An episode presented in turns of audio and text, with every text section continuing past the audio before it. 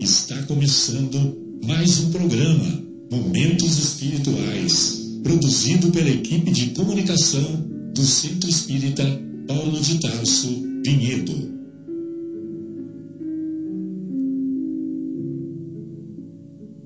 Se guardas contigo o estigma do sofrimento, indagando pela solução dos velhos problemas do ser e da dor, se percebes a nuvem que prenuncia a tormenta e o vórtice traiçoeiro das ondas em que navegas, vem conosco, estudemos a rota de nossa multimilenar romagem no tempo, para sentirmos o calor da flama de nosso próprio espírito a palpitar imorredouro na eternidade e acendendo o lume da esperança, perceberemos juntos em exaltação de alegria que Deus, o Pai de infinita bondade, nos traçou a divina destinação para além das estrelas.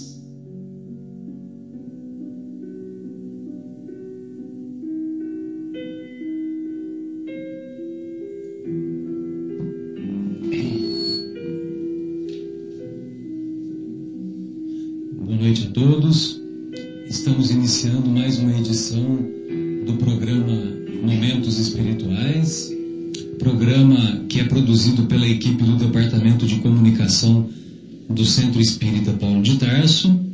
E hoje estamos muito, muito felizes porque recebemos o nosso José Irmão, o nosso querido Fábio, que o Divaldo carinhosamente chama de Fabinho, né, Fábio? E o nosso querido Marcos, que um dia trará a mamãe Aglaé aqui conosco. É, os nossos canais de comunicação se dão através do telefone da rádio 3876-6846, do WhatsApp da rádio 019 996 39 7984. Temos um canal lá no YouTube, que é basta digitar no YouTube CEPT Vinhedo, que os estimados ouvintes terão acesso a todos os programas já produzidos. E também através do e-mail cept.vinhedo.gmail.com. Estamos estudando em O Livro dos Espíritos lá no último, na última parte, no último livro intitulado Esperanças e Consolações, e mais detidamente no finalzinho as conclusões que o nosso querido Kardec colocou como fechamento desta obra que é um marco na história da humanidade, principalmente na história da implantação da espiritualidade para a nossa já sofrida humanidade e que é, está vivendo um belíssimo momento de transição e quando se fala em transição também não é, não é somente belo, rico de experiências, mas também não menos doloroso. De qualquer maneira, as experiências dolorosas também servem de ensinamento, é, seja em qualquer situação em que nos encontremos. Os cumprimentos iniciais do nosso querido José Irmão, por favor, José Irmão, fique à vontade. É uma honra, uma alegria recebê-lo aqui novamente. Boa noite, Marcelo. Boa noite aos amigos que estão juntos conosco nessa noite, Marcos, Fábio. É sempre uma alegria poder estar novamente com vocês e aos nossos ouvintes, nossos irmãos, que Deus possa abençoar a todos nós nessa noite. Um prazer, uma alegria estar aqui novamente. Maravilha. Fabinho, seus cumprimentos, por gentileza. Boa noite, queridos amigos. Eu não sei quanto a vocês, mas eu estou muito ansioso para saber qual que é a última conclusão do livro dos Espíritos. É, tem, nós temos a oitava e a nona, né? Então nós vamos passo a passo, né? Então, Primeiro tem a oitava, a penúltima e a última. Muito bem, estamos ansiosos. E o nosso querido Marcos André. Marcos André, traga a Aglaê um dia para nós. Boa noite a todos, boa noite ouvintes, Fábio, eh, Marcelo, José Irmão e todos aqueles que nos escutam. E, e aqueles colegas que não puderam estar aqui hoje, né? A, a Sônia, o Verdade. Guilherme. Então, um abraço a todos eles. Sim, é, eu vou, eu vou inclusive gravar esse Medir programa. esforços, é, envidar eu esforços. vou gravar isso tudo que nós estamos falando aqui, mandar para ela e falar assim, e agora? O que, que você faz com isso? Meu então, Deus. quero ver, quero ver como é que ela se vira. Eu não Mas, mas vamos, vamos trazer ela vier, eu vou passar perfume importado. Ah, legal, ok. Bom, então lá na conclusão número 8, o Kardec começa assim: Perguntam algumas pessoas: ensinam os espíritos uma moral nova, alguma coisa superior ao que disse o Cristo? Se a moral deles não é senão a moral do Evangelho, de que serve o Espiritismo? Então, essa é a indagação que o Kardec fala, né? Que é- e é, é- o Kardec é demais, né? Cá entre nós. E né? penso que a gente ia pensar daí 200 anos. Daqui 100 anos, né? Impressionante. Esse raciocínio se assemelha notavelmente ao do califa Omar com relação à biblioteca de Alexandria. Olha só, o califa Omar, ele destruiu a biblioteca de Alexandria, né? A biblioteca de Alexandria era um monumento, uma riqueza de, de conhecimentos. É, eu não sei se vocês tiveram a honra de estudar, de ler a obra de Monteiro Lobato. Eu sou dessa época, né, de Monteiro Lobato. Os, os meus pais, principalmente minha mãe, me incentivava demais, ou nos incentivava, né, a mim e aos meus irmãos, a estudar a obra de aqueles livros da obra do Monteiro Lobato, né, na infância, né, Renações de Narizinho, é, viagem, à, viagem à Lua, a História do Mundo para Crianças. E nessa História do Mundo para Crianças, ele fazia assim um, um apanhado da história da humanidade e, e ele ia colocando detalhes, né? Então, como nós é, tivemos a, a felicidade, a alegria de ler a obra toda de Monteiro Lobato, inclusive o finalzinho, é, os 12 trabalhos de Hércules, primeiro tomo. Depois, os 12 trabalhos de Hércules, segundo tomo, né? ou seja, no primeiro tomo eram os seis trabalhos, e depois os outros seis. E era uma coisa assim emocionante, né? Nossa, você viajava, era uma... a, obra de Monteiro Lobato também é inigualável, é insuperável. E ele sempre fazia referências à, à biblioteca de Alexandria, né? que ele não se conformava como que uma pessoa foi lá e destruiu toda aquela riqueza de conhecimentos do mundo antigo ou aquela riqueza de conhecimentos adquirida e, e entabulada e guardada e preservada até aquela data, né? E o nosso califa Omar, só que eu não sei exatamente quando que ocorreu, eu sei que foi depois, depois do, do, do, do, do Maomé trazer o, o, o Corão, né? O Corão muçulmano. Eu acredito que tenha sido antes do ano 1000, mas eu não lembro exatamente a data. Aí então, ele diz o seguinte, fazendo um raciocínio, né? É, se a moral que o Espiritismo traz é a mesma moral ensinada pelo, pelo Mestre Jesus, por quê?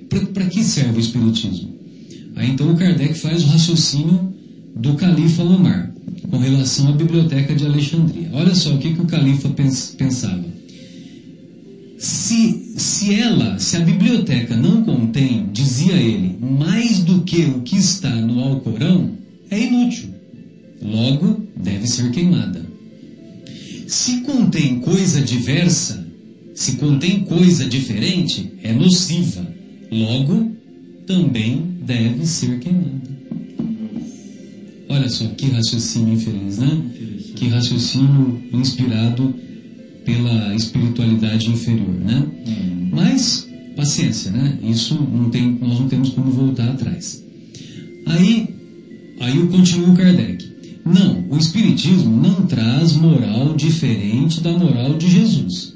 Mas perguntamos por nossa vez: antes que viesse o Cristo, não tinham os homens a lei dada por Deus a Moisés? Deus abandonou os homens em algum momento? Nunca abandonou. Então, o primeiro ensinamento que foi dado foi o proveniente do Decálogo, né, dos Dez Mandamentos. Então, antes de Jesus já tinha os dez mandamentos. Né?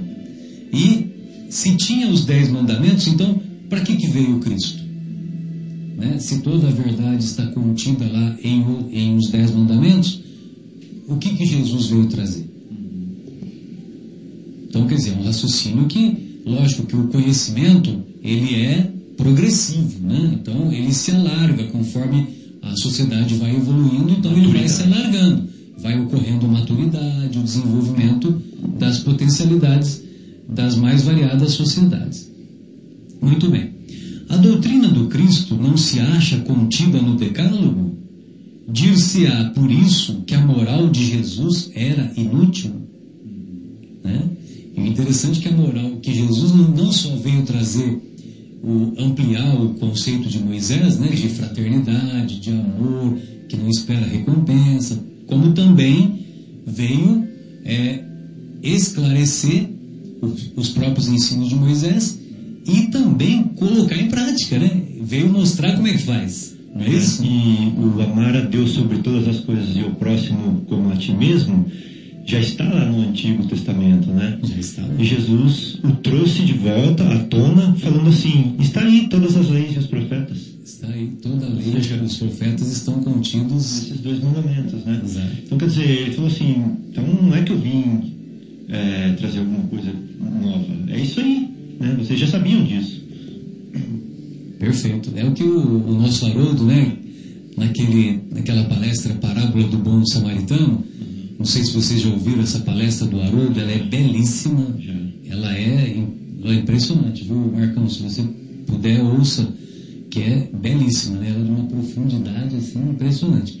Então, ele diz que os, os israelitas, os nossos irmãos israelitas, eles seguem, de acordo com a Torá, eles devem cumprir, para ao longo da existência, eles devem cumprir os 614 mandamentos que se encontram na Torá. A Torá é o Pentateuco, né, os cinco primeiros livros que estão contidos lá na, na Bíblia, né, no Antigo Testamento, aquela coisa toda. Lógico que para os nossos irmãos judeus, eles consideram apenas os cinco livros, né, eles não consideram o Antigo e o Novo Testamento. Mas, lá no, nesses cinco primeiros livros, então, se o judeu cumprir os 615, 614 mandamentos, e quando fala mandamento, é uma ordem, né? É uma ordem que deve ser cumprida, né? Não é, olha, um conselho, olha, é melhor você fazer. Não. E eles seguem como mandamento mesmo, né? Aí, os 614 mandamentos, eles podem ser resumidos em, em 10, né? Que são os 10 mandamentos do decálogo, né? Aí o Haroldo explica que 200, 200 anos mais ou menos antes de Cristo, Iléu, que era o avô de Gamaliel, Gamaliel é aquele mesmo que foi que foi o, professor, né, o inspirador de Saulo, né, Saulo de Tarso. E esse Iléu era um sábio muito, tinha muito, muito conhecimento, muito conhecimento muito profundo. E o Iléu falava que não, que os, os dez mandamentos é mais simples. Você pode resumir os dez mandamentos em dois que é o primeiro, esse que você falou, né? Amar a Deus sobre todas as coisas, de todo o coração, de toda a tua alma, com todas as tuas forças, e ao próximo como a ti mesmo. Que é a união dos nove. Que é, que é a união dos, dos nove, exatamente. Porque se você ama ao próximo como a ti mesmo, você não vai roubar a mula, você não vai é, Adultério, você não vai- praticar falso testemunho, não vai matar, não vai roubar, né? É, vai respeitar pai e mãe, Exatamente. E, então, o amar a Deus sobre todas as coisas está em Deuteronômio 6, versículo 4. E, Esse é o primeiro mandamento. Amar a Deus sobre todas as coisas, primeiro mandamento. sim, Coincide. mas isso, eu estou dizendo o seguinte, que lá no, no, no de- o decálogo, ele está no livro de Êxodo. Sim. Agora, isoladamente, esse primeiro mandamento, amar a Deus sobre todas as coisas, ele se encontra, ele se encontra novamente em Deuteronômio, capítulo 6, versículo 4. E também se encontra lá, e, e o- e o, amar ao próximo como a si mesmo, ele se encontra em Levítico, capítulo 19, versículo 18. que eu até encontrei com o Maroto, você estava junto, né? Lá em Goiânia, e eu até brinquei com ele, olha, eu vou ter que abrir um processo, ele é juiz, né? Vou ter que abrir um processo contra você, porque você falou que está em Levítico, capítulo 19, versículo 8, e não é, é capítulo 19, versículo 18. Uhum. Aí ele riu, né? Lógico, entrou na mão na, na brincadeira, né? Você acha? É, é, que o cara tem tanta coisa na cabeça, errou um versículo, né? Vai, vai convidar, vai condenar. É. Muito parecido, que 18 e 8, assim, né? É, exatamente. Um momento ali. E é interessante, porque eu, eu não sabia dessa história, né? Que, que o amar ao próximo como a si mesmo, nossa, para mim foi uma, uma agradável surpresa, né?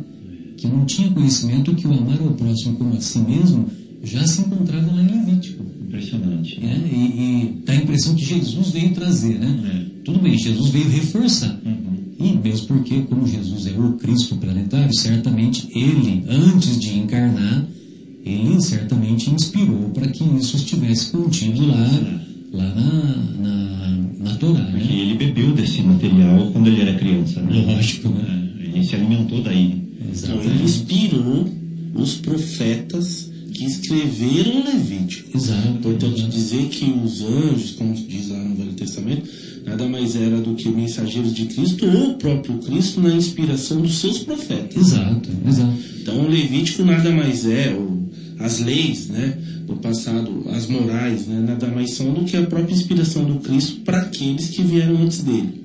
Não, mas o que o Fábio está falando também, só reforçando, o que você está falando está correto. O que o Fábio quis dizer é que ele precisava beber da fonte, ou seja, quando ele encarnou, quando ele era criança, ele, ele participava da sinagoga e ele, e ele, ia, ele ia lendo, participando Sim, sim. dos. Porque por eles ensinavam, questão, eles é, ensinavam isso na sinagoga. Porque ele era de uma família religiosa e por uma Lógico. questão de, de é, exemplo também. Exato, e, e de, e de recordar, né? Já que ele está encarnado, né? De, de É, recordar. Assim como o batismo, eh, Jesus não tinha necessidade do batismo. Lógico. E ele foi e se batizou pelas mãos de João. Exato. Muito bom.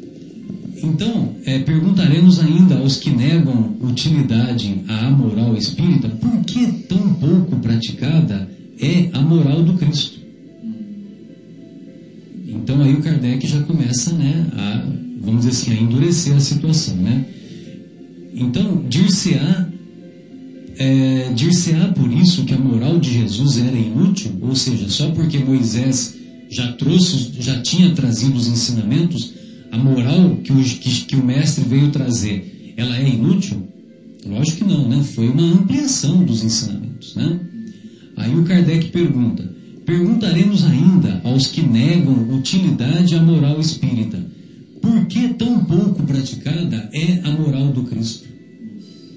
Né? Porque imagina vocês, né, que na, se vocês pegarem o, o início do, do Espiritismo, é, o Kardec deixa bem claro que havia incredulidade, inclusive no púlpito. Né? A incredulidade havia chegado entre os sacerdotes católicos, que era a religião dominante, né? Entendeu? Então, quer dizer, na época, quando vem o Espiritismo mostrar a imortalidade da alma, mostrar a, a, a reencarnação, mostrar a justiça divina sob um, sob um novo prisma, então é, essa moral ela tem aplicabilidade, ela tem fundamento, né? Então, por que tão pouco praticada é a moral do Cristo? Aí o Kardec pergunta. E até hoje, né? E por que exatamente, uma outra questão que ele coloca, e por que exatamente os que com justiça lhe proclamam a sublimidade são os primeiros a violar-lhe o preceito capital, o da caridade universal? Deles. né, o da caridade universal. Ou seja, nós que, que reconhecemos né, a, a sublimidade do, dos ensinamentos do Mestre, por que, que nós violamos, né? por que, que nós não, não praticamos, não, é, não fazemos a mudança tão necessária né? que, que nós ficamos aí marcando, marcando o passo. Os Espíritos vêm não só confirmá-la, mas também mostrar-nos a sua utilidade prática. Tornam intelig inteligíveis e patentes verdades que só haviam sido ensinadas sob a forma alegórica. Ou seja, as parábolas agora, elas não têm mais aquele, aquela conotação apenas alegórica. Elas são ensinadas de maneira clara, de maneira insofismável, sem enganos. Inclusive tem uma, uma mensagem de João Evangelista no Evangelho que ele diz isso, né? Que ele diz que é, nós vos ensinaremos a interpretação correta dos ensinos de Jesus, que é uma, uma, uma função ou uma missão básica do Espiritismo, é o que? Recordar os ensinos do Mestre. Né? Tornam inteligíveis e patentes, evidentes, verdades que só haviam sido ensinadas sob a forma alegórica. E juntamente com a moral, trazem-nos a definição dos mais abstratos problemas da psicologia. Olha só.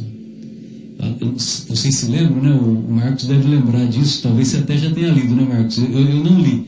Mas a, a, nas bancas de jornais, volta e meia a gente via lá, ou no, nas livrarias, né? Você vê lá na, nas bancas escrito assim, um livro escrito Jesus, o maior vendedor, Jesus, o maior administrador, Jesus, o maior psicólogo, psicólogo, psicólogo que já existiu, o maior psicólogo do mundo, do uma mundo. coisa assim, né? Eu não sei, você chegou a ler essa obra, não? Não, não vi. Então, eu também não li, mas é, um, é uma obra de um, se não me engano, um autor americano e, é, e certamente valoriza, né? Se, se o, o psicólogo americano, né, valoriza, tem essa visão do, dos ensinos do mestre, imagine nós é, sorvendo os, os preceitos que são que são ensinados pelo, pelos benfeitores espirituais. Né? O título é Jesus, o maior psicólogo que já existiu, de Augusto Cury. Ah, de Augusto Cury. Ah, então é do, do nosso, nosso brasileiro, né? É isso aí. falar é. isso aí. Não tinha certeza também. É, então, eu não, eu não, não lembrava. Eu não lembrava disso. O Augusto Cury, é, é, eu, eu acho que ele é espírita, não tenho certeza, mas os, se ele não é espírita, os conceitos que ele apresenta são conceitos próximos. Conceitos bem Eu acho que ele é espiritualista. É. Que tem uma diferença. Né? Lógico. Uma diferença sutil, né? Exato. É, bom, e juntamente com a moral, trazem-nos a definição dos mais abstratos problemas da psicologia.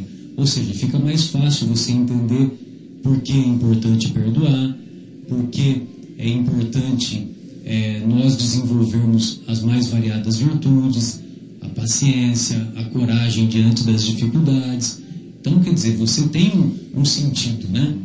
Tem um sentido, porque é, você sabe que você vai, é, mesmo que você tenha dificuldades inúmeras, dificuldades hercúleas, você é, você tem, você sabe que essa que a sua conduta está sendo observada pelos benfeitores espirituais e, e que nada nada do seu esforço será perdido, entendeu? Nada do seu esforço. E aí nós nos recordamos daquele caso que o André Luiz conta no, no nosso lar, do caso do Silveira, né? Que, que o Silveira, é, o pai do André Luiz tinha colocado o Silveira, nós já contamos aqui, né? O pai do André Luiz tinha colocado o Silveira para correr porque ele não, é, não pagou a, a dívida que tinha com o pai do André Luiz e ele e o pai do André Luiz não teve dúvida, né? É, pegou e, e, e o, expulsou. o expulsou da sua casa, né? Como é que é? É um termo que a gente tem, usa, né? Que agora eu me esqueci. Despejou. Despejou, despejou da sua casa junto com a família. E o, e o Silveira, ele não tinha honrado com o compromisso porque ele havia ficado doente, né? Ele tinha ficado doente. Havia adoecido. E, e aí ele não pôde honrar com os compromissos e, e aí teve que trabalhar diuturnamente valorizar o esforço próprio. E, e ele, ele diz, quando ele encontra com o André Luiz lá em nosso lar, ele fala que aquela experiência que o pai, do despejo provocado pelo pai e incentivado pelo André, e incentivado pelo André, aquela experiência foi muito positiva porque ele valorizou o esforço próprio e ele nunca mais parou de trabalhar. Trabalhar e estudar, trabalhar e estudar. E ele, ele era um dos trabalhadores mais ativos lá no grupo dos samaritanos, Samaritanos. lá no- na colônia Nosso Lar. Sim. Bom, então Jesus veio mostrar aos homens o caminho do verdadeiro bem, porque, tendo-o enviado para fazer lembrar da sua lei que estava esquecida, não haveria Deus de enviar hoje os Espíritos, a fim de a lembrarem novamente aos homens, e com maior precisão quando eles a esquecem, para tudo sacrificar ao orgulho e à cobiça? Quem ousaria pôr limites ao poder de Deus e traçar-lhe normas?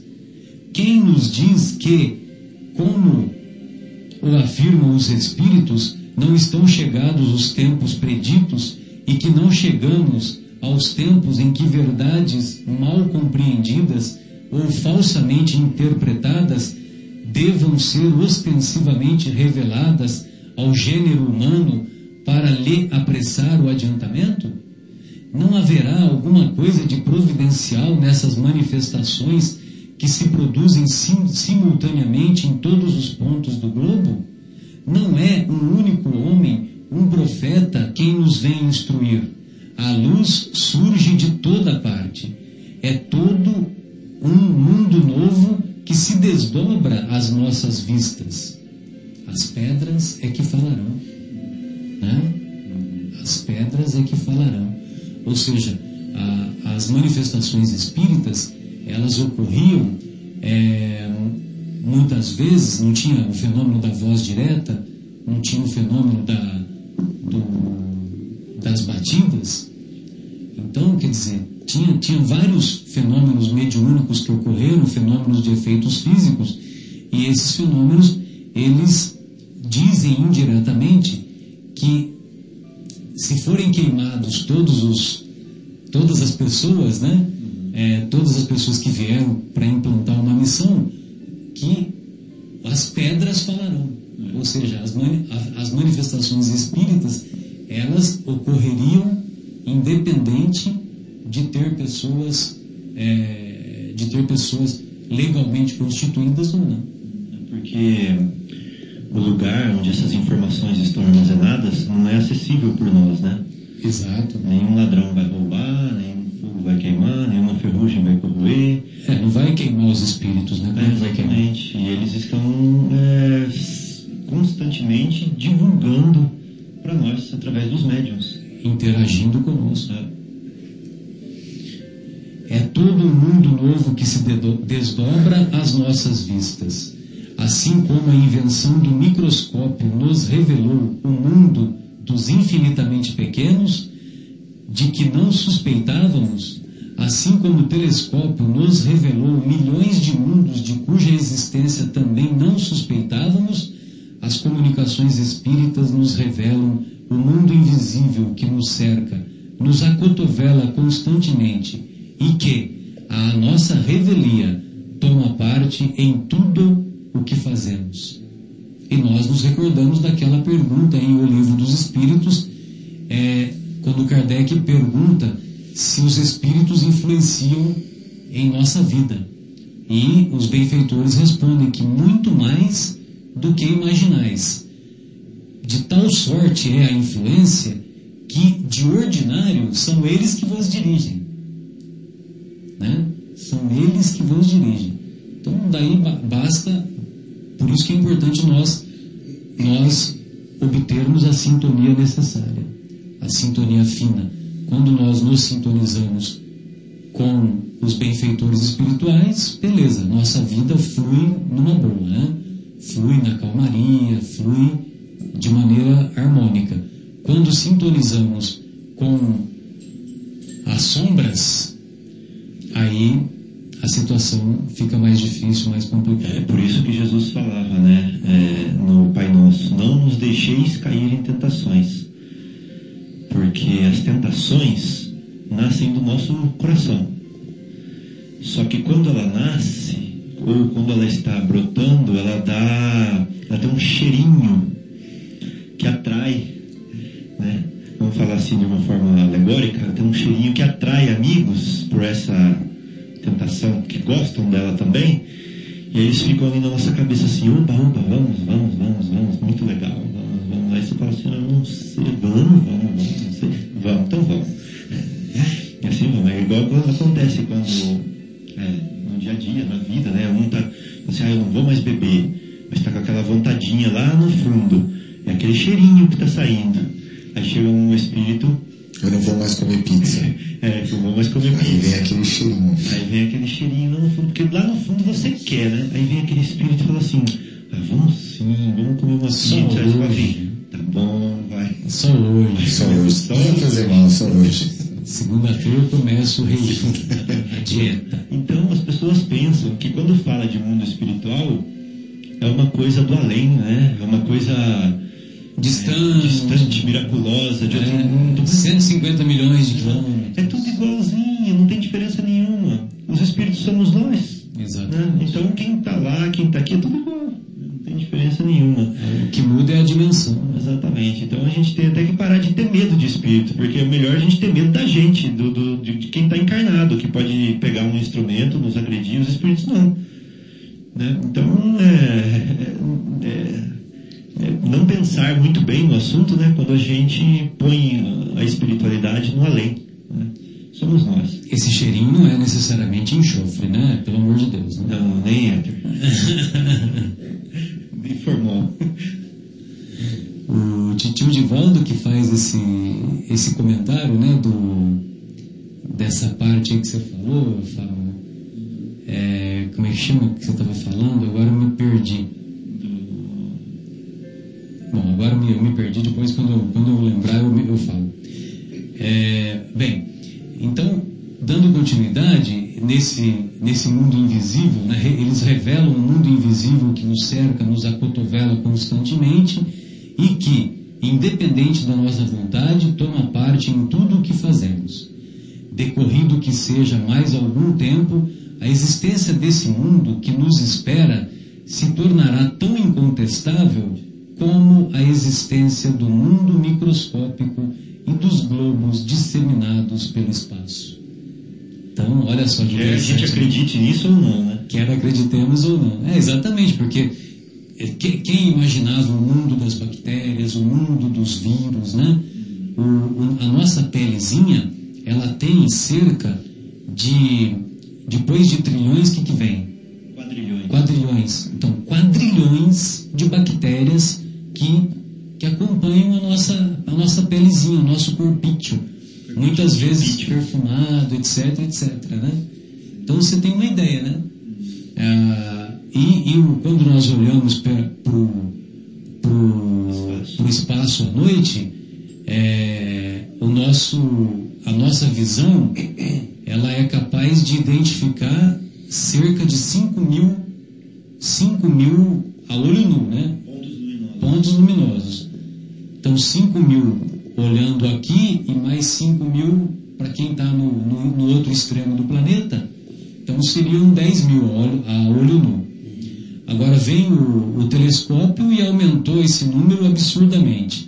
Veio esses outros telescópios aí, o Hubble. Hubble e outros. Tem, tem um que já é superior ao Hubble aí que eu não guardei. Né? É, Kepler, não é? acho que é o Kepler, isso, uma coisa assim.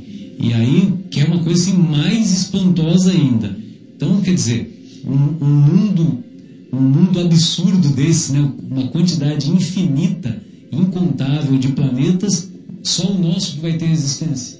É, quem tiver dúvida disso faz o seguinte: pega umas três estrelas de referência e conta quantas estrelas consegue ver dentro desse triângulo que essas três estrelas fazem, né?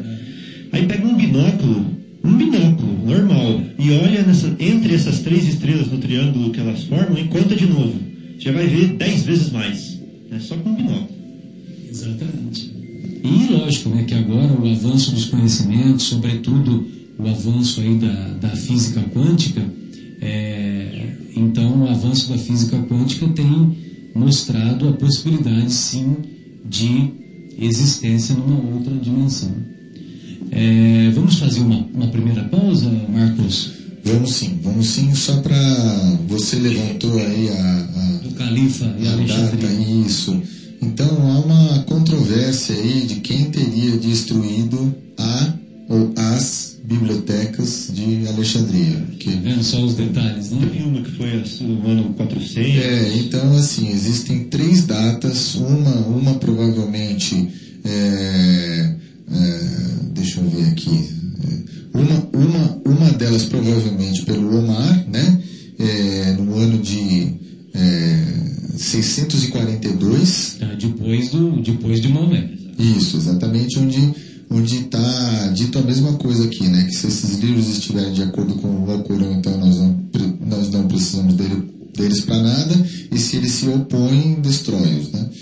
E só que há outras duas histórias, uma que diz que foi um, foi o é, é, foi durante a Guerra Civil Romana, em 48 a.C., que ela foi destruída acidentalmente, que não era para ser destruída, e outro que foi Sarapeu em 342 depois de Cristo. Então, tem várias é, várias várias versões Várias possibilidades. várias possibilidades, uma das mais aceitas seria essa, mas dizem que colocaram a culpa nos árabes para que exatamente eles fossem, é, como é que chama? Odiados e que, odiados e, e que, e que na realidade não, não teria sido. Mas ironia do destino, né? Tem um filme que chama Agora.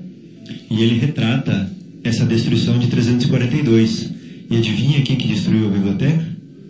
Deve ter sido os romanos. Os né? cristãos. Ah, os cristãos. Os cristãos. Olha só que interessante. Exatamente. Então olha só que interessante. Uma vez os cristãos, os cristãos outra hora os É no muçulmanos. filme Alexandria também. Também? Nossa, como sendo os cristãos. Aquele da. da. aquela. Atriz. aquela astrônoma. A Isso. história daquela astrônoma, Isso, né? exatamente. Eu acho que é o mesmo que eu tô falando agora. Então é, é mas é Alexandria o nome, né? Que ela é, ela descobre o movimento dos planetas e tal, né? Então é, são, são os cristãos. Vocês estão me dando muito trabalho de pesquisa. Mas eu vou, eu vou saber e, após o É, intervalo nós vamos... na época de Kardec, né, o, o- o Marcos, a, a hipótese mais aceita era essa, né? Então, Sim, isso que- exatamente. por isso que ele colocou aqui, né, em O Livro dos Espíritos, né? Exato. Então vamos para nosso intervalo e voltamos já já. Então eu assisti como. Na ZYU 604. Associação de Desenvolvimento Cultural e Artístico do Bairro Capela. 9 horas e 39 minutos.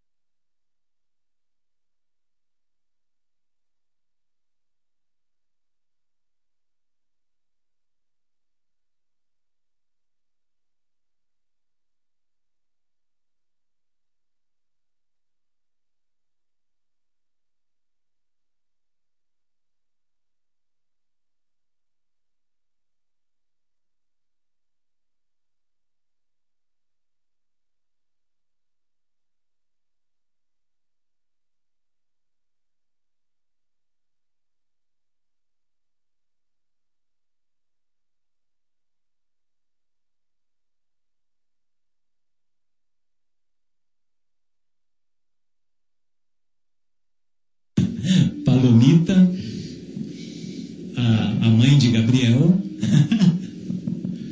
que sempre, que sempre nos ouve, um abraço carinhoso para nossa querida Érica. É, a Cicinha deve estar também, né? No, deve estar também atenta, um beijo carinhoso, viu, Cicinha? E então nosso canal de comunicação é o 3876-6846. O WhatsApp da rádio é 019 99639 7984. Guilherme não, ele está fugindo da raia aqui hoje. É, mas eu acho que ele está se recuperando, deve estar em repouso absoluto por causa da dona gripe. Muito bem. É, pois não, Marcos? Nós, nós falamos de um filme no primeiro bloco e ficou a questão, né, qual seria o, o filme. O Fábio falou agora e o José Irmão falou Alexandria. Então, infelizmente, eu preciso dizer que os dois estão certos. E estão errados no o filme chama-se Ágora, é um filme espanhol dirigido por Alejandro Amenábar, de 2009. E o título original é esse, Ágora, e o título em português é Alexandria. É isso. Perfeito. E, e Ágora, a gente sempre se confunde, viu, Fábio? Porque a gente não está acostumado com o termo ágora, e ágora é uma palavra de origem grega que significa praça. Praça, exatamente. Então, por exemplo, agorafobia, né? Quem tem agorafobia? Tem pessoas que têm agorafobia, não tem? Medo de lugares abertos. Que é o medo de lugares abertos, né? E, e os, as pessoas na Grécia Antiga se reuniam aonde? Nas praças. Não só para vender os seus produtos, como também para vender o seu peixe, entre aspas, divulgando os ensinamentos, as filosofias, para fazer propaganda, etc, etc. Né? Era, vamos dizer assim, o mercado da época. Né? E, e, só que como nós não estamos acostumados, aí a gente vê escrito agora, a gente esquece de ver o acento e aí fica, fica que é agora. Né?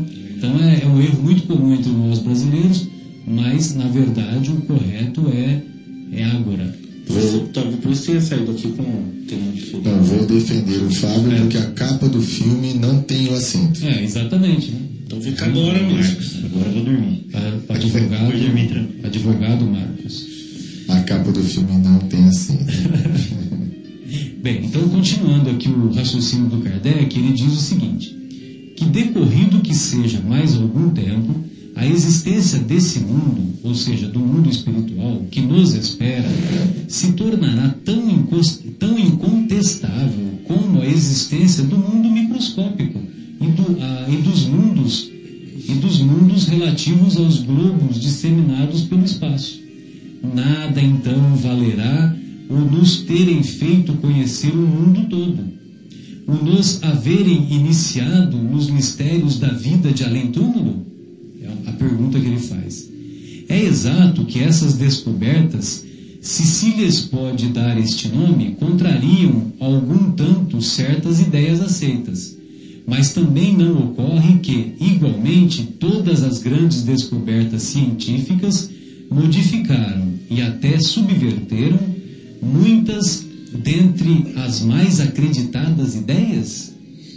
É o nosso amor próprio e o nosso amor próprio não teve que se curvar diante da evidência?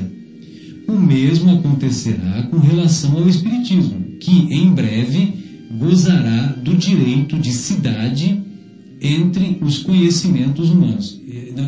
Aqui na, minha tradução está cidade, mas está errado. É no, acho que é no penúltimo parágrafo, Fábio. É... Bem, enquanto eu acho aqui, eu gostaria que os nossos, os nossos amigos é, fizessem um comentário sobre, é, sobre essa importância, né, Fábio e amigos, do, a importância do, da, do, da descoberta do mundo espiritual. Ou seja, as manifestações espíritas revelaram um novo mundo, hum. revelaram o mundo espiritual, o mundo que sobrevive à morte do corpo físico. E logicamente que essa sobrevivência, essa sobrevivência, ela traz consequências de, que nos convidam a mudanças éticas. a mudança de comportamento ético, a mudança de comportamento moral. Porque as pessoas, as pessoas que se encontram lá no mundo espiritual, elas vêm revelar o estado em que elas se encontram após terem vivido aqui. Então, elas, elas se encontram numa situação mais ou menos feliz conforme o comportamento que elas tiveram aqui. Não é conforme a posição social que elas ocuparam, não é conforme a conta bancária, não é conforme a cor da pele, não é conforme a etnia, não é conforme a religião A, B, C, que é, ou sem religião que elas, é, que elas tiveram como rótulo ao mesmo tempo. Ou seja, é, o que manda é o comportamento. Então, se nós temos um comportamento ético elevado, nós nos encontraremos numa situação mais feliz. É. Interessante a diferença nisso tudo aí, Marcelo, é que com relação ao mundo microscópico, se eu não acredito no mundo microscópico, porque eu não o vejo, eu pego o microscópio imediatamente e o vejo. né? Então tá lá. Para qualquer um, Só pegar o aparelho. né? é. Se eu não acredito nessa quantidade de estrelas além, né, que os meus olhos não veem, é só pegar um binóculo, uma luneta, um telescópio e já olha e elas estão lá imediatamente. E agora os espíritos? Eu não acredito nos espíritos, então como que eu faço? Né? Que instrumento que eu pego, que jeito que eu faço para ver os espíritos? Para sentir ou para falar com eles ou não sei o quê? Então aí tem uma pequena diferença, né? Então é uma pequena diferença porque Bem lembrado, porque nós temos o aparelho pronto na nossa mão, né? Exatamente. Então, olha só. Primeiro, todos nós somos médiums. De certa forma, nós temos mais ou menos desenvolvidos um certo sexto sentido, vamos falar assim, que é a intuição. Nós conseguimos é, perceber ondas mentais né, no ar, no ar ou no vácuo, em qualquer lugar. Gente- nós conseguimos perceber ondas mentais que se confundem com as nossas. É assim que os espíritos nos influenciam, né, Zé? Sem dúvida. É. Então, nós percebemos ondas mentais que entram no nosso aparelho receptor, no nosso cérebro, através da, da- dos cristais da epífise, se convertem em sinais nervosos da mesma forma que o nosso próprio pensamento. Então, se confundem conosco. Por isso, até que você falou, que mencionou no livro, que eles nos dirigem, né? Porém, nós somos muito casca de elefantes ainda. Nós não conseguimos perceber se uma folhinha de uma árvore cai nas nossas costas. Sabe, Marcos? Então, se nós somos delicados, se nós somos sensíveis, uma folhinha toca a nossa pele, nós sabemos que ela tocou, nós sentimos, fala, ah, uma suave folha tocou a minha pele. Mas se nós somos casca de elefante, pode cair uma folha é, de uma. Como é que chama aquela árvore que faz borracha? Seringueira. pode cair uma folha de uma seringueira nas nossas costas que a gente nem percebe. Né? Então, apesar de termos mediunidade, somos casca de elefante, na maioria. E os que não são casca de elefante, ou seja, na média aqui das pessoas, eles têm uma mediunidade que é outorgada a eles. Né? É uma mediunidade de trabalho. Então, é como se os espíritos falassem assim: Eu vou te dar uma ferramenta muito importante para essa sua vida. Né? Qual é essa ferramenta? Você vai ter contato conosco. Né? E eu espero que você use bem essa ferramenta, que você trabalhe, que você a mantenha amolada, que você mantenha limpa, bem usada. Porque senão, como o empréstimo foi grande, a dívida vai ser grande. Né? É a mediunidade ostensiva. Exatamente. Então, a maioria das pessoas que tem uma mediunidade muito ostensiva aqui é uma mediunidade de trabalho, né? Mediumato que fala, né? Mediunato. Então, tem uma contra... É. Vamos É, causa do. mediunato e mediunato, né? É, E então, é, a- o importante né, da mensagem que nós estamos querendo falar, né, Marcelo, é que. é, mas não somos todos nós que temos esse mandato mediúnico, né?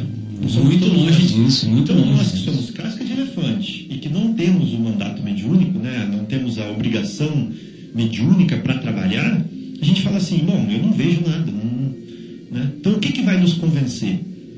Aí vem o convite que é difícil, mas para quem quer, né, para quem está disposto a dar um passo, a subir um degrau, a fazer essa força, vamos ler os livros. Quando a gente lê os livros, o fundo, o conteúdo que foi passado pelos Espíritos é a prova de que eles existem. Não tem como você ler o livro dos Espíritos inteiro e senti-lo e, e realmente é, absorvê-lo sem, é, sem convir né, que foram Espíritos que o, que o escreveram. Não tem como você ler um Renúncia, um Há Dois Mil Anos, um Ave Cristo, um Paulo Estevão e falar assim, olha, foi Chico Xavier que escreveu porque ele é uma pessoa muito culta. Ele era uma pessoa muito culta.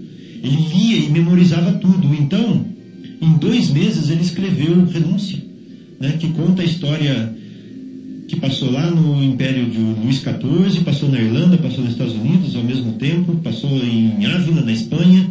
Ele conta que a porta de tal capela era virada para o outro lado naquela época. Ele conta que a pedra era, era que está, agora está soterrada. E ele fala cada coisa que Ele, plan- ele conta do plantio do fumo, as margens que era para exportar É. e a, a- o plantio do fumo ah, mais distante das margens era para uso próprio. Olha só. Então, E, dizer, e essas coisas foram confirmadas depois, Exatamente. 50, 60, 70 anos depois do livro. Pois é. E na época que Chico escreveu o Renúncia, por exemplo, ele escreveu mais cinco livros no mesmo ano. Sim. Então, que tempo ele teve para pesquisar se tivesse internet? É, Na época? E se tivessem as descobertas que ele relata lá, né? esse é o detalhe, né? Porque ele morreu, ele morreu em 2002, né? Em 2002 é que aqui no Brasil a internet começou a se tornar mais popular. Embora tenha começado em no- nos anos 90, né? Mas nos anos 90 não era tão popular como era de 2002 em diante. Né? Pois é. Então, é, é trabalhoso, mas a prova está lá. Só que as pessoas não querem ver a prova. Elas não querem se dar ao trabalho de, de investigar a prova. né? Elas querem que alguém despeje a prova dentro da cabeça delas. E aí vai ser, vai ser realmente muito difícil, né? Nós não vamos, nós não vamos conseguir. Mas o, o interessado de boa vontade é, tem aí o convite, né? Tem esse tesouro, esse tesouro que antes a gente falava que tinha até que ia até a biblioteca para pegar, né? Mas agora não. Há alguns cliques, né? No computador ou até no, no celular, o livro está na tua mão, né? Temos tudo em PDF, né? Para ser acessado. Então fica aí um convite para quem quiser ver o plano espiritual, né? Está aí. Não, é isso mesmo. Concordo com o nosso amigo Fábio, com o que foi lido e dito pelo Marcel. Lembrando que a grande revelação que o Espiritismo nos traz, como diz o próprio Kardec, é a revelação desse mundo espiritual, né? De todas essas verdades que são verdades, né? Que vem nos esclarecer, nos consolar, né? De maneira tão profunda, porque o próprio Cristo disse, né?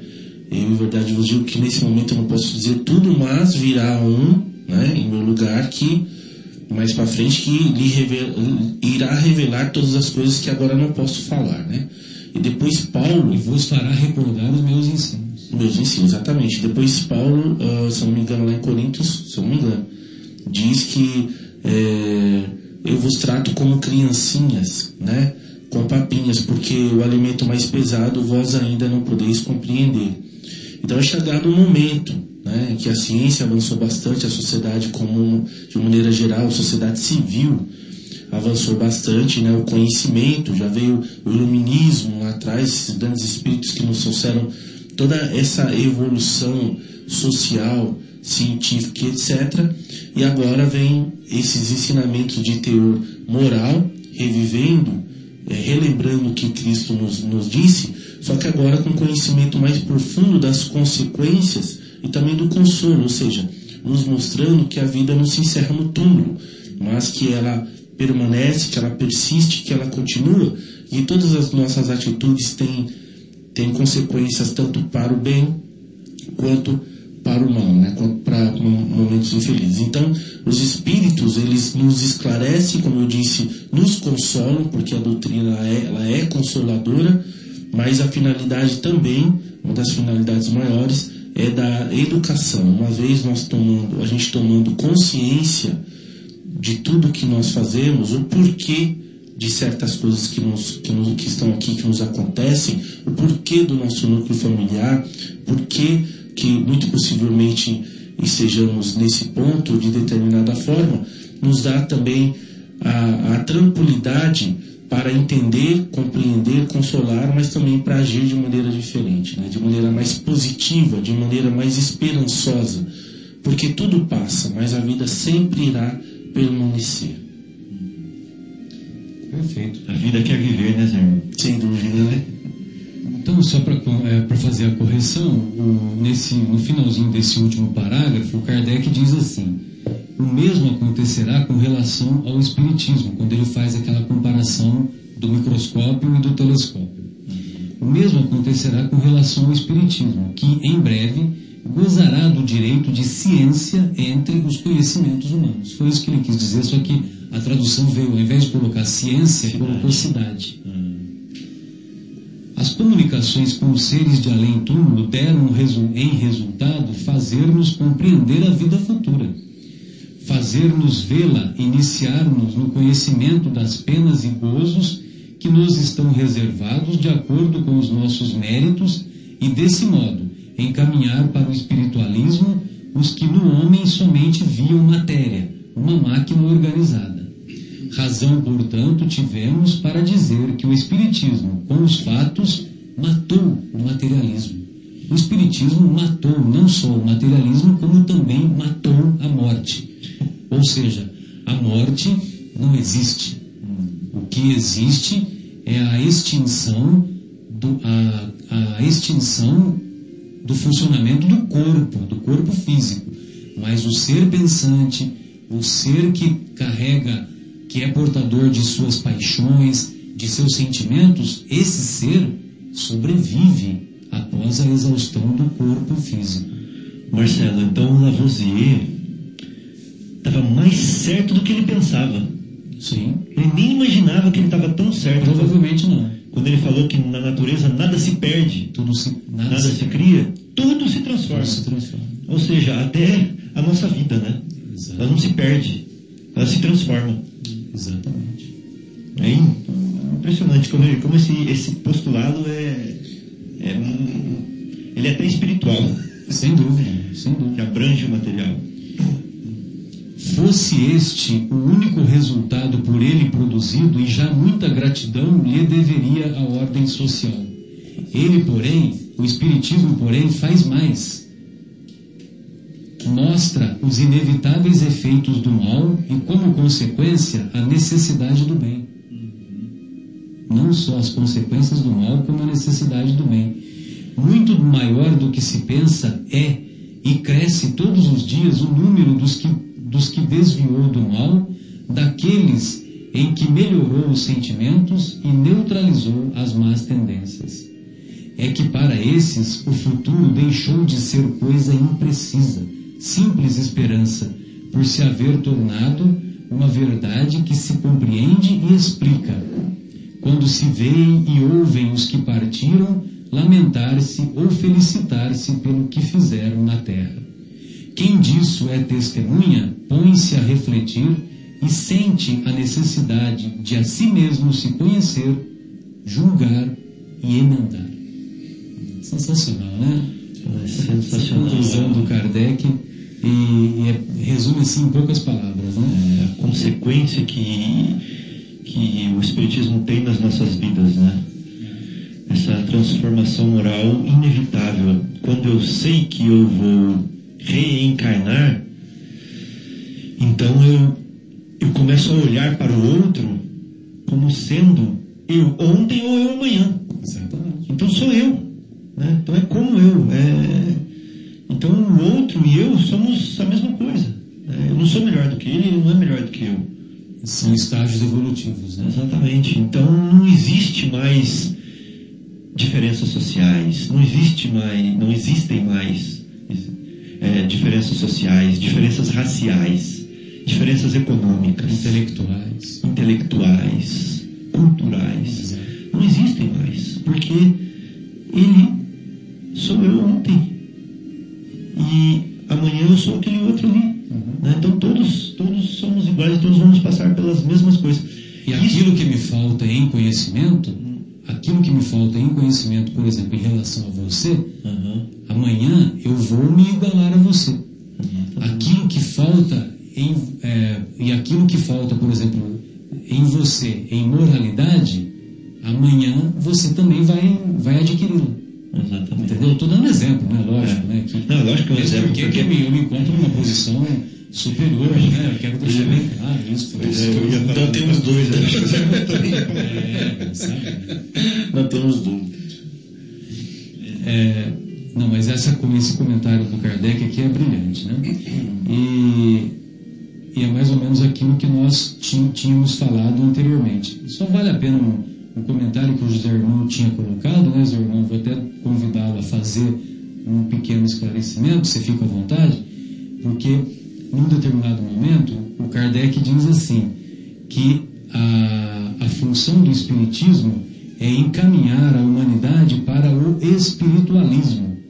É, principalmente, convidar os homens para o espiritualismo é, aqueles que só enxergavam a matéria, né? ou aqueles que só enxergam a matéria.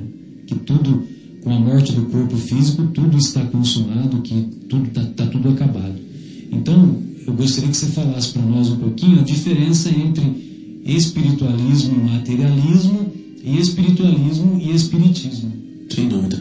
Kardec tem a oportunidade de falar, se não me engano, logo no início do livro dos Espíritos, que é necessário, antes deles crerem no Espiritismo, eles poderem crerem no espiritualismo, porque é aqueles que creem na vida após a morte. Né? Então, o espiritualismo, o espiritismo, eles têm é, características próximas, né? que é a, a crença na vida após a morte, a reencarnação, etc. No entanto, Kardec ele, ele, ele, ele dá uma diferenciação aqui no espiritismo, porque o espiritismo tem algumas características próprias, né? Então Kardec diz sobre a evolução, né, que nós não retornamos, por exemplo, não, não existe a mente psicose, por exemplo, Eh, tem alguma, alguns hinduístas que acreditam que o espírito pode reencarnar eh, como um bicho, por exemplo, como uma formiga, como um elefante, etc, etc. E Kardec vem esclarecer que não, né? Kardec vem esclarecer que, o- que o- uma vez eh, nós, a gente ganhando a, espiritu- a- a individualidade, a gente sendo espírito, a gente, nós só vamos avançar, né? Dentro do campo moral e dentro do campo é, espiritual, entre outras coisas. E como Kardec mesmo diz agora aqui na conclusão, ele, isso acaba com a materialidade. Porque se nós passamos a viver de maneira com pensamento materialista, é um pensamento ah, que tem as bases dentro do prazer e, e, e a distância da dor, né? que é um pensamento, se não me engano, hedonista, não é assim que chama? Hedonista. Hedonista, exatamente. tá. Porque é aquele que se entrega ao prazer e se distancia da dor. Ou seja, são as satisfações imediatas, né? é, é o pensamento do ter por ter e, e etc, etc, que nós sabemos que, que são pensamentos que pra, para o homem são muito prejudiciais quando nós vemos a- Imediatista. imediatista. Valorizar Quando- o ter e não valorizar o ser, exatamente, né? E, e- e o Espiritismo vem nos trazer isso, olha, é melhor você refazer os seus conceitos, porque a vida continua, né? A morte, na verdade, ela não existe, ela é origem. E há consequências de suas atitudes, tanto para o bem quanto para o mal. Então é importante saber desse conhecimento, né, dessa verdade que é a vida que continua, que permanece, e saber a diferença né, dentro disso, como Kardec diz, das verdades espíritas. Perfeito, José. Se você quiser completar mais alguma coisa, você Não, fique. perfeito. Vamos fazer uma pausa novamente, Marcos, e em seguida retornaremos com a, com a nona conclusão. Será que terminaremos, Guilherme? Você está na ZYU 604, Associação de Desenvolvimento Cultural e Artístico do Bairro Capela. 10 horas e 10 minutos.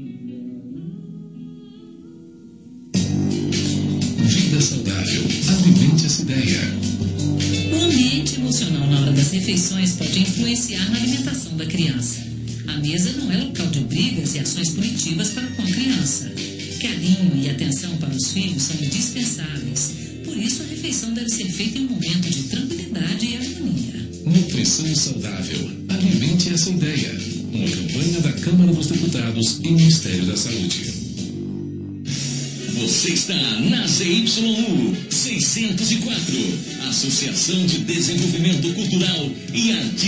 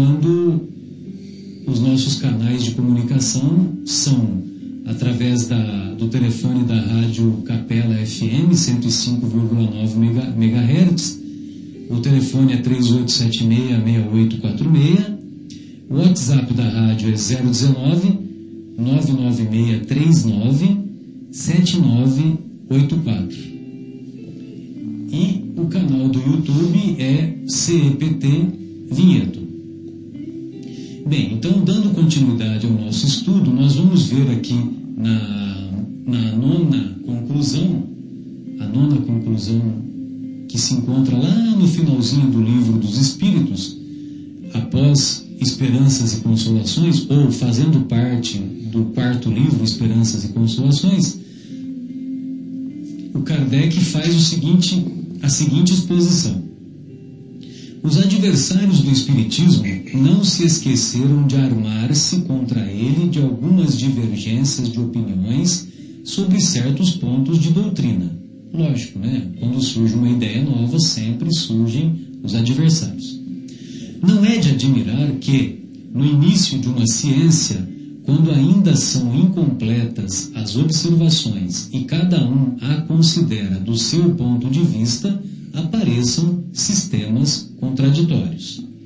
Mas já três quartos desses sistemas caíram diante de um estudo mais aprofundado, a começar pelo que atribuía todas as comunicações ao espírito do mal, como se a Deus fora impossível enviar espíritos bons aos homens. Doutrina absurda, porque os fatos a desmentem.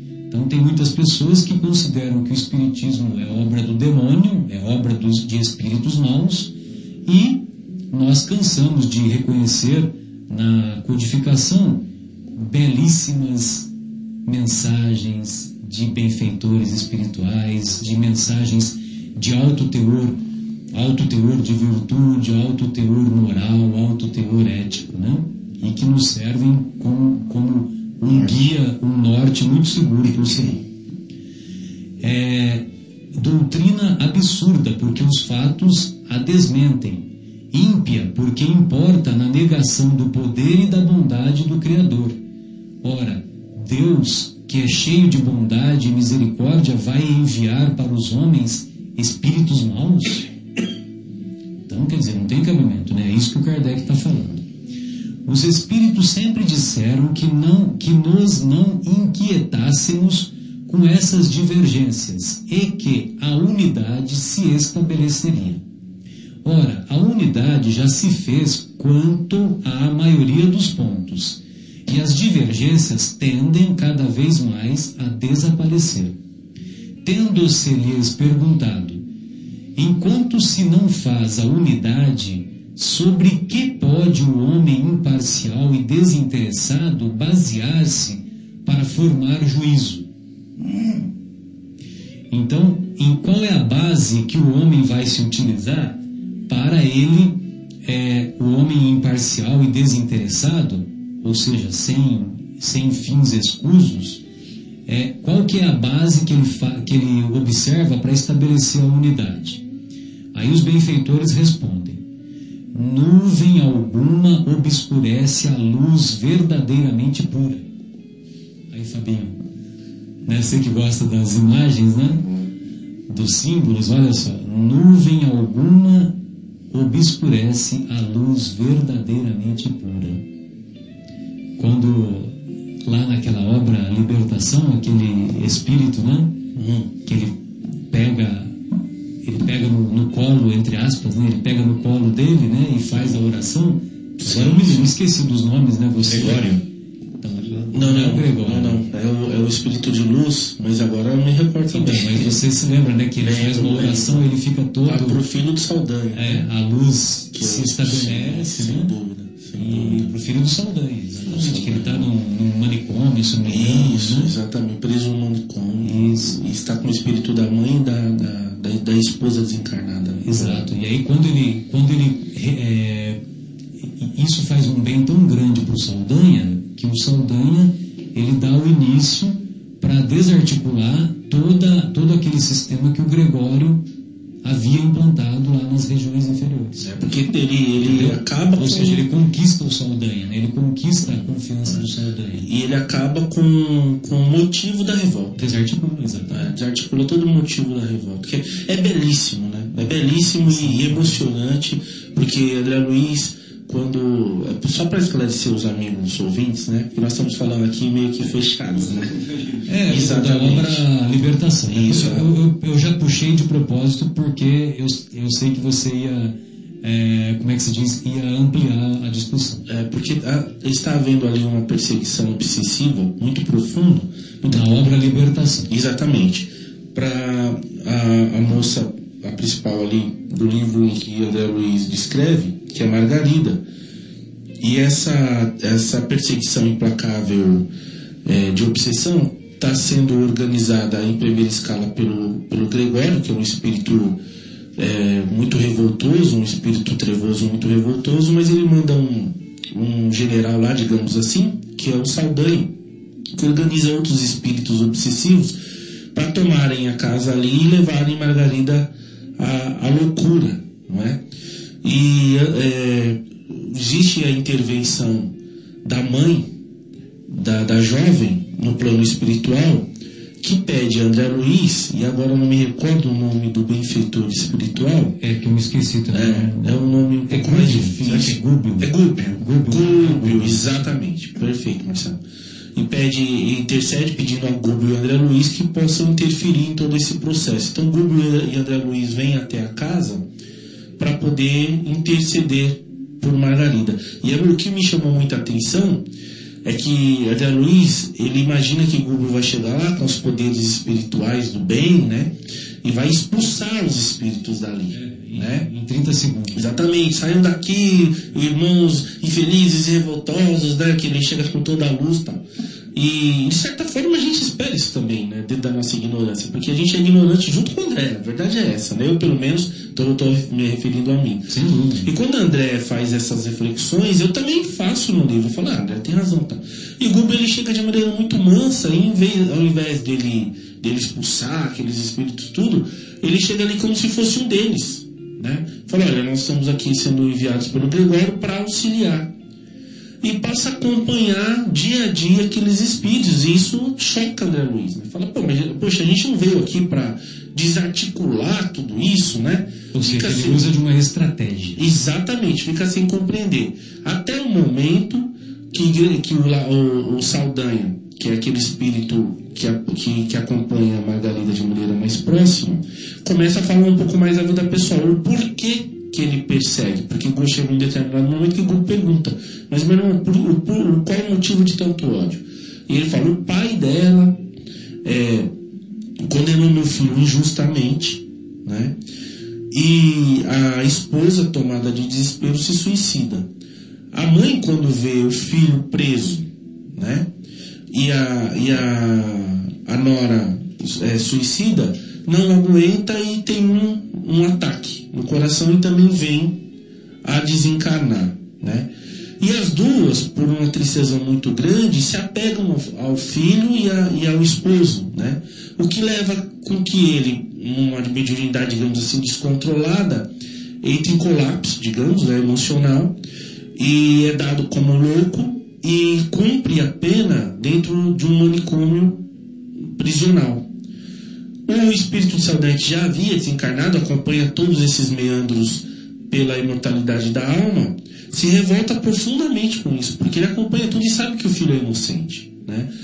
E, e sabe que o juiz foi muito rápido na sentença dele, não deu devida atenção, tal, tal, tal. Então, essa revolta leva com que ele persiga a filha do juiz, que é, no caso, Margarida, de maneira. O, o grande movimento, né, o grande motivador da vingança é o ódio que ele sente do juiz e que ele quer se vingar também da filha do juiz para que ele também tenha o mesmo gosto amargo. Né? E quando Gúlio se aproxima de Saldanha e a partir desse momento fica sabendo que tudo está contido ali no filho e Saldanha vai visitar o, filho, ele pede, Gúlio pede para ir junto, André Luiz vai junto com ele. E naquele momento Gúlio ali enxerga a situação, Saldanha fala, olha, como eu posso ser mais bondoso numa situação como essa, né? E aí Gúlio pede para interceder, fala, eu posso fazer uma oração, você me permite? O espírito de Saldanha é muito revoltoso, é, banda com a cabeça aqui sim, né? Meio assim, meio totalmente descrente. E Gúlio então faz uma oração emocionada, belíssima, né? De uma profundidade, até me arrepio, de uma profundidade incrível. E aí ele sinta que André Luiz vê a luz, né? Porque o, o Saldanha não tem, não tem a capacidade ainda de enxergar. Então André Luiz percebe a luz, né? Vindo do céu e fazendo a ligação diretamente em cima de Google do doente, desprendendo ah, os dois espíritos que estão ali e fazendo com que o rapaz volte à a consciência. Exatamente. É. E Saldanha se emociona porque vê o filho recuperado a esposa agora desencarnada sendo tratada e, e a nora também é, chora né, naquele momento ali, porque abraçaram o filho e tudo mais. Então o Google desarticula. Você vê como é o amor. Né? Nós quase sempre realmente partimos para é, para revolta, né? Nós queremos resolver meio que na força, né? Mas Jesus quer recolher de volta como filho pródigo, né? Jesus, Deus quer recolher de volta esses, essas ovelhas que na verdade estão perdidas, né? É, é, oração, né, Jesus? É, exatamente, é a misericórdia, aí que a gente passa a entender o amor divino, né? O amor de Jesus, né? Que é estabelecido pela misericórdia. Sem dúvida nenhuma. Perfeito. É, bom, então o, o nosso querido Kardec, ele continua a eu só fiz o comentário por causa da nuvem alguma obscurece a luz verdadeiramente pura, né? Sim. Por isso que nós fizemos essa, essa esses parênteses. Sim. O diamante sem jaça é o que tem mais valor. Julgai, pois, dos espíritos pela pureza de seus ensinos. Não esqueçam que, de, que entre eles há aqueles que ainda não se despojaram das ideias que levaram da vida terrena. Sabei distingui-los pela linguagem de que usam. Julgai-os pelo conjunto do que vos dizem. Vede se há encadeamento lógico nas suas ideias. Se nestas ideias nada revela ignorância, orgulho ou malevolência. Em resumo, se suas palavras trazem todas o cunho de sabedoria que a verdadeira superioridade manifesta. Se o vosso mundo fosse inacessível ao erro, seria perfeito, e longe disso se acha ele. Ainda estáis aprendendo a distinguir a verdade do erro. Precisais das lições da experiência para exercerdes vosso juízo e para fazer-vos avançar. A unidade se produzirá do lado em que o bem jamais esteve de mistura com o mal. Desse lado é que os homens se coligarão pela força mesma das coisas, porque reconhecerão que aí é que está a verdade. Aliás, que importam algumas dissidências mais de forma que de fundo? Notai que os princípios fundamentais são os mesmos por toda parte e vos hão de unir num pensamento comum o amor de Deus e a prática do bem. Logo, quaisquer que se suponham ser o modo de progressão ou as condições normais da existência futura, o objetivo final é um só: fazer o bem. Ora, não há duas maneiras de fazer. Então, esse é o comentário de um dos benfeitores espirituais nessa questão referindo-se à, à condição futura em que nos encontraremos. Ou seja, o bem que nós fazemos hoje anula o mal que praticamos ontem. Por isso que é importante insistirmos no bem. Uma frase de sentido figurado que eu gosto fala assim: é, a mão que, que matou, né, ela não, não precisa ser cortada. Ela pode apanhar flores. Apanhar flores. É, e entregar flores agora. Exatamente. O, o amor superando, né? Belíssimo esse exemplo, hein? Belíssimo. Não, e, e- e na história da- do- do- dos inúmeros casos que já estudamos, que já lemos, que já acompanhamos, né? Quantos casos não há em que aquele mesmo que, que foi o autor do assassinato volta como pai ou como mãe para restituir a vida que tinha na existência anterior? Verdade. Quantos casos não temos? É. Podemos, inclusive, tê-los na, na mesma na nossa família ou no nosso ambiente de, de, de convivência, né? E nos. Tomara que não sejamos nós, né? Assim. Mas eu não tenho muita esperança, não, porque pelo que eu me conheço, boa coisa eu não fui. né? então são os dois. É, eu acho que você era pior do que você é hoje, hein, Marcelo? Pô, então acho que eu melhorei, então, hein? Certeza. O avanço. E Não o avanço perfume, eu digo o avanço. o, o avanço desodorante. no- nos livros de André Luiz, ele mostra pelo menos dois casos que eu me lembro, né? De onde o instrutor espiritual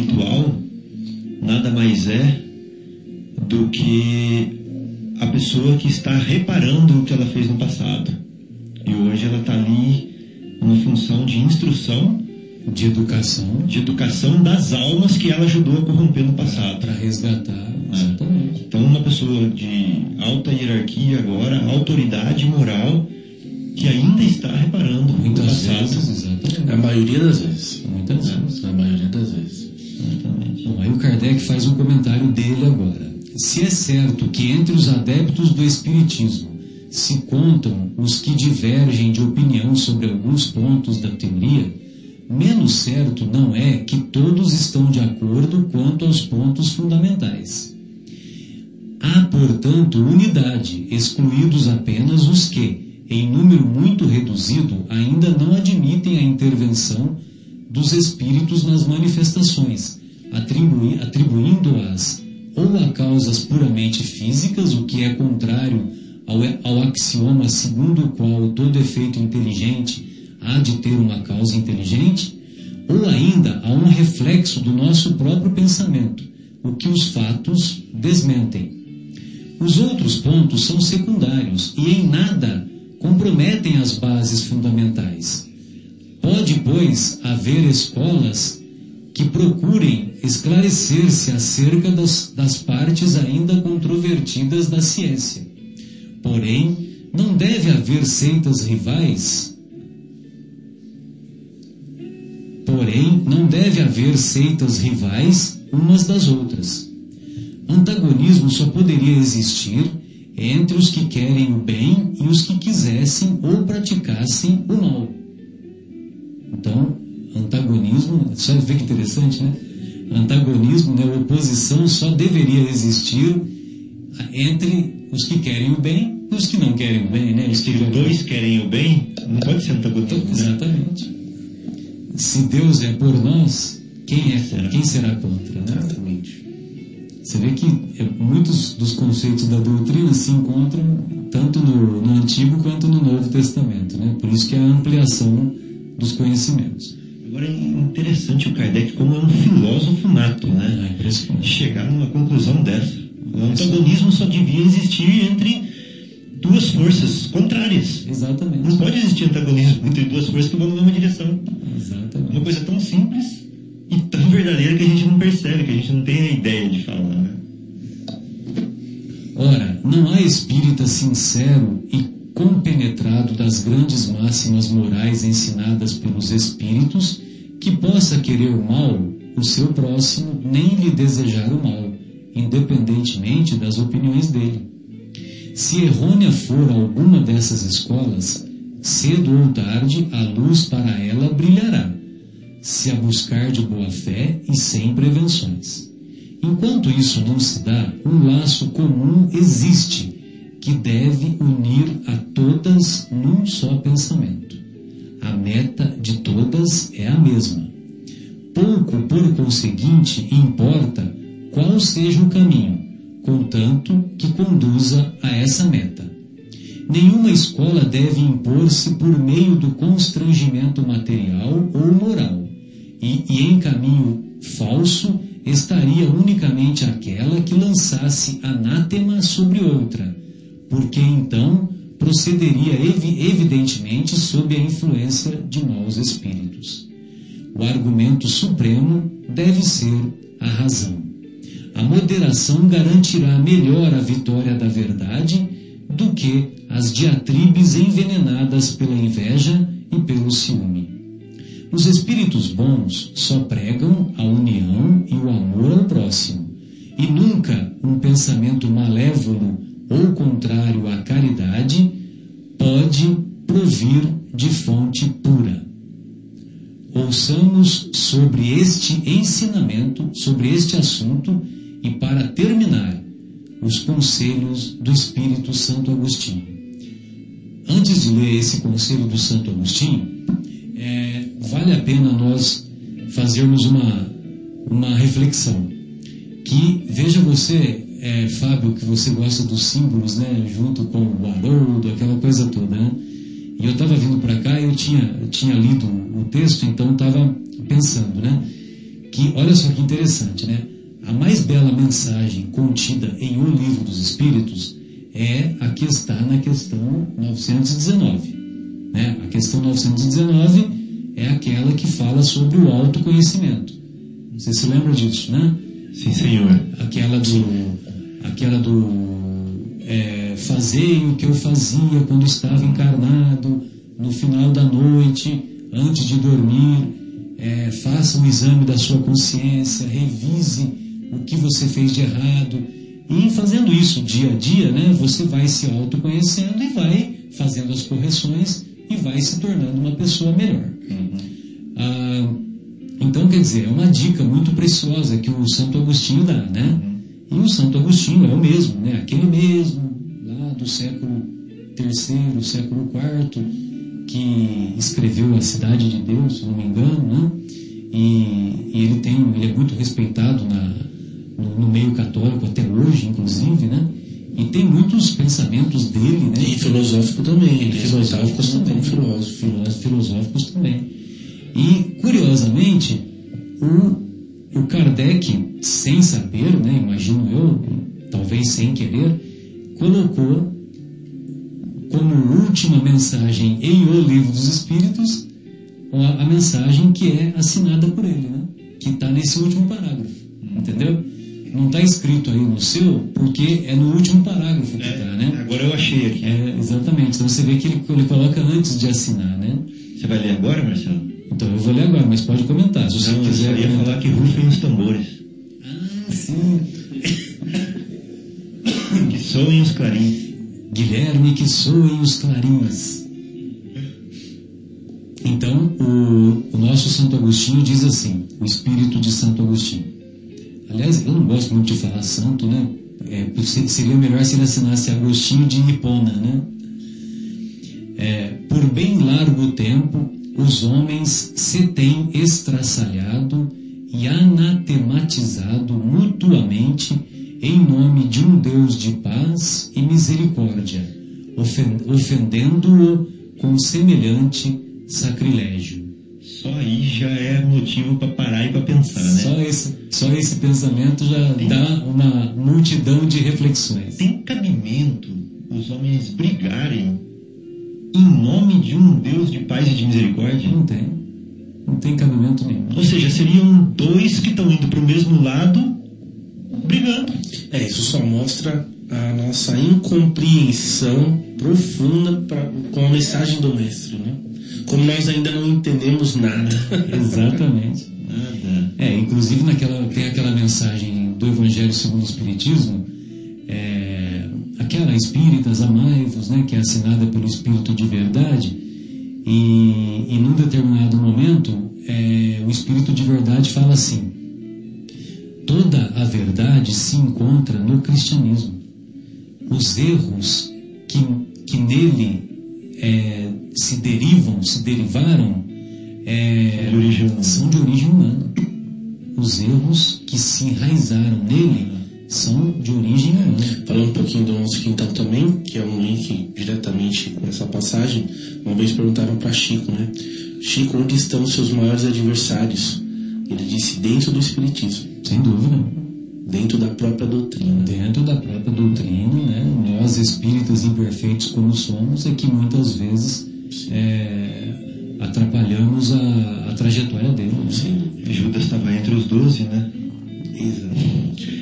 Então, é. Quem está quem tá imune, É. tá isento.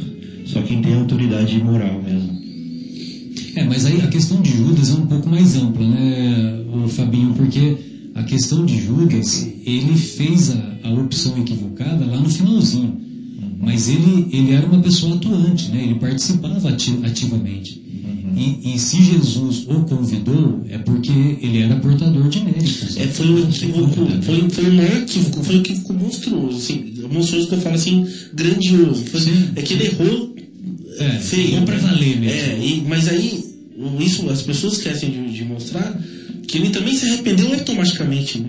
Que, tanto que, que ele não teve existência e se. É, se, isso- se, se, isso eu não falo nem do que, Fábio, do- de maneira geral, né? Mas olha só, eu vou agora ampliar um pouquinho. A divagação. Olha, é, olha só dentro do Espiritismo que tem, tem Judas também. Só reparando que é um parágrafo, né? É. nós lemos. Olha só, imagina um espírita que seja é, dogmático, místico, né? e ele não, não sabe que ele é. E ele vai fazer uma palestra, por exemplo, dar uma aula, uma preleção, alguma coisa, e ele coloca do seu misticismo para a plateia. Tendo pessoas ali na plateia que não conhecem ainda a doutrina espírita, é, eles vão receber uma impressão equivocada, né? Exato. E talvez podem não voltar e adiar, né? o seu, o seu ingresso. Ou a sua compreensão sobre a doutrina. Então, assim, nesse aspecto, ou seja, pessoas muito boas, de boa intenção, que são úteis, estão cometendo equívocos também, eu acredito. É, inclusive nós, Todos né? nós, né? Então, assim, Sem dúvida. é, quem não tem pecados que atira a primeira pedra, né? Somos todos Judas, Sim. de uma certa forma, né? Sem dúvida. É, errando com as nossas... É que a questão de Judas, viu, Fabinho, como está lá no, no- na, naquele livro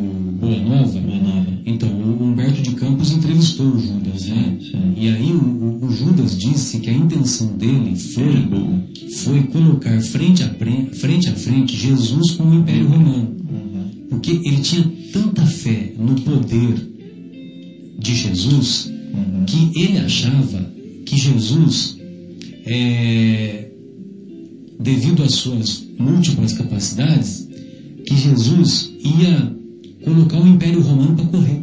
Exatamente. Entendeu? Que, que Jesus ia chamar o, o seu, os seus, a sua legião de anjos. Jesus que acabou a tempestade, que né? acabou- e, e a legião de anjos, entre aspas, né, ia, ia expulsar o Império Romano do, do- da terra dos judeus Uhum. e ia se estabelecer o reino de Deus materialmente na terra. É, e isso- E isso- esse que foi o equívoco dele. Ele só estava Isso, cutucando. isso, isso, isso, isso é bem Ele só quis- Isso compreensível. quis promover o encontro, viu, Marcos? É. Tava Ele, ele fala isso. É, e isso é bem compreensível, já que os judeus estavam esperando um outro rei Davi, um Deus guerreiro e tal. Você tá lá com Cristo e ele anda sobre as águas. Cara, o cara é o cara. Aí você né? fala assim, peraí, é questão de tempo. Né? Vamos, é né? o cara. Ele chegou lá, curou a filha de Jairo, fez o paralítico andar, Ressuscitou e lá. ressuscitou Lázaro, depois andou sobre as águas e falou, olha, Eu não agora duvido de nada. ele não quer falar porque ele é humildão, mas eu vou dar uma força. Ele é- falou, opa, ele falou, na hora que o bicho for pegar mesmo, eu tenho certeza Que que é que, o mestre, Na hora que o bicho vai pegar mesmo, eu tenho certeza que o mestre vai se mostrar com toda a força dele e não vai deixar se. se né? Ah. Como um homem desse, um homem Deus, né?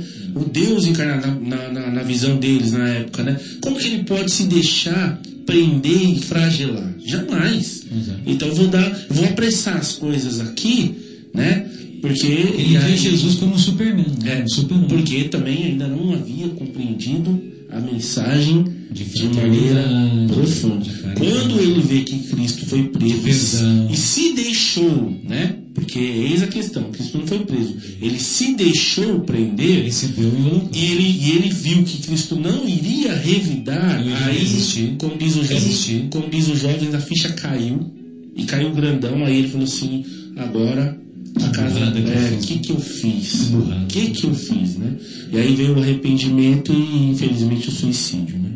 Então, mas aí depois ele teve algumas encarnações em que ele morreu na arena como cristão. Uhum. E a última encarnação, que se tem notícia dele, ele veio como Joana, Joana Dark, né? Uhum. Joana Dark. E foi, teve uma existência curta, foi traída Sim. de maneira, Pelos seus. é, de maneira horrorosa, né? Pelos, pelos, foram os próprios, inquisidores da os época. próprios franceses, a própria igreja francesa, que entregou Aham. para os ingleses. Pros Que a entregou para os ingleses. Então, quer dizer, é- ele, ele não só ele não só arrependeu-se, como sofreu Sim. e como reparou,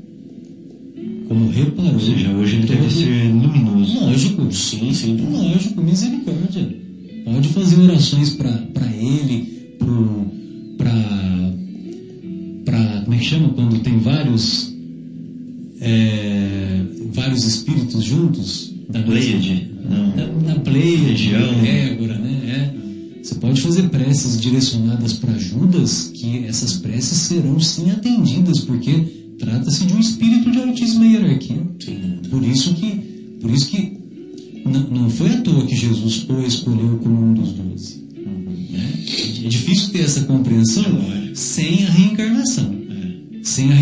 não dá para entender nada disso. Aí a gente vai bater nele como um boneco até hoje. É, exatamente. Verdade. Bem, então o nosso querido Santo Agostinho diz assim: Por bem largo tempo os homens se têm estraçalhado e anatematizado mutuamente em nome de um Deus de paz e misericórdia, ofendendo-o com semelhante sacrilégio. O Espiritismo é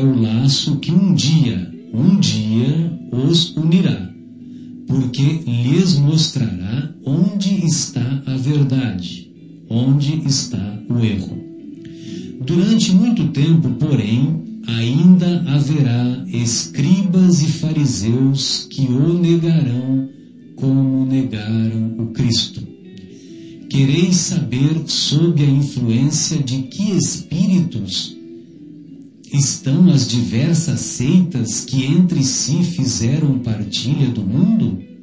Julgai-as pelas suas obras e pelos seus princípios. Jamais os espíritos bons foram os instigadores do mal. Jamais aconselharam ou legitimaram o assassínio e a violência jamais estimularam os ódios dos partidos, nem a sede das riquezas e das honras, nem a avidez dos bens da terra. Os que são bons, humanitários e benevolentes para com todos, esses os seus prediletos e os prediletos de Jesus, porque seguem a estrada que lhes indicou para chegarem até Ele. É, meus queridos, aí não tem muito o que falar, né? Porque, é, vamos dizer assim, é chover no molhado dizer que os bons espíritos jamais instigaram o mal, jamais aconselharam assassinatos, jamais aconselharam violência, jamais estimularam ódios de partidos, nem avidez pelas riquezas, nem avidez pelos bens da terra. E Eu acho que é isso que é, essa ficar bem claro para nós. essa fala de Santo Agostinho, ela coaduna né, com a fala de Jesus, que fala para a gente tomar cuidado com os falsos profetas. Né? Então, o profeta. Conhece-se a árvore pelo fruto. Você vai rápido, hein, Marcelo? Nem deixa, nossa. Ele, o é bom, não foi? Mais completo. Não, é. É porque, porque, enquanto eu estava lendo, Fábio, eu estava refletindo Você sobre isso. então, então foi transmimento de pensação. É, exatamente. Então, Não é transmissão de pensamento, é transmimento de pensação. Então, é, onde que eu estava? Assim, As árvores. Aí, o- aí as árvores somos nós. Então, o Jesus fala conhecer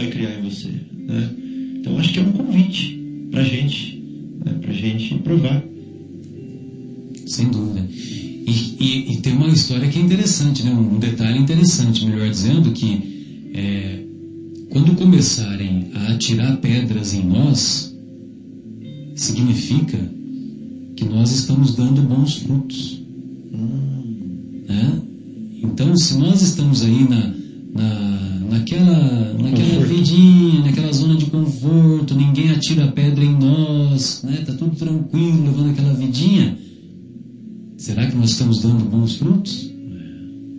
Entendeu? Agora, quando começam a jogar pedras em nós, Nós estamos incomodando. é, então quer dizer, Estamos porque, quebrando o paradigma. porque só se atiram pedras né, em árvores que dão frutos. Né? Nós estamos começando a. Você lembra lá em Minas, como é que era? Não era assim que a gente fazia? Quando a mangueira estava a se jogar aquelas nas mangas lá, né, bonitinhas e tal, né? a gente jogava, né? É verdade. Jogava pedra para começar, para acertar. E o aluno da escola, ele vai importunar quem? O aluno, mau aluno, né? O bagunceiro.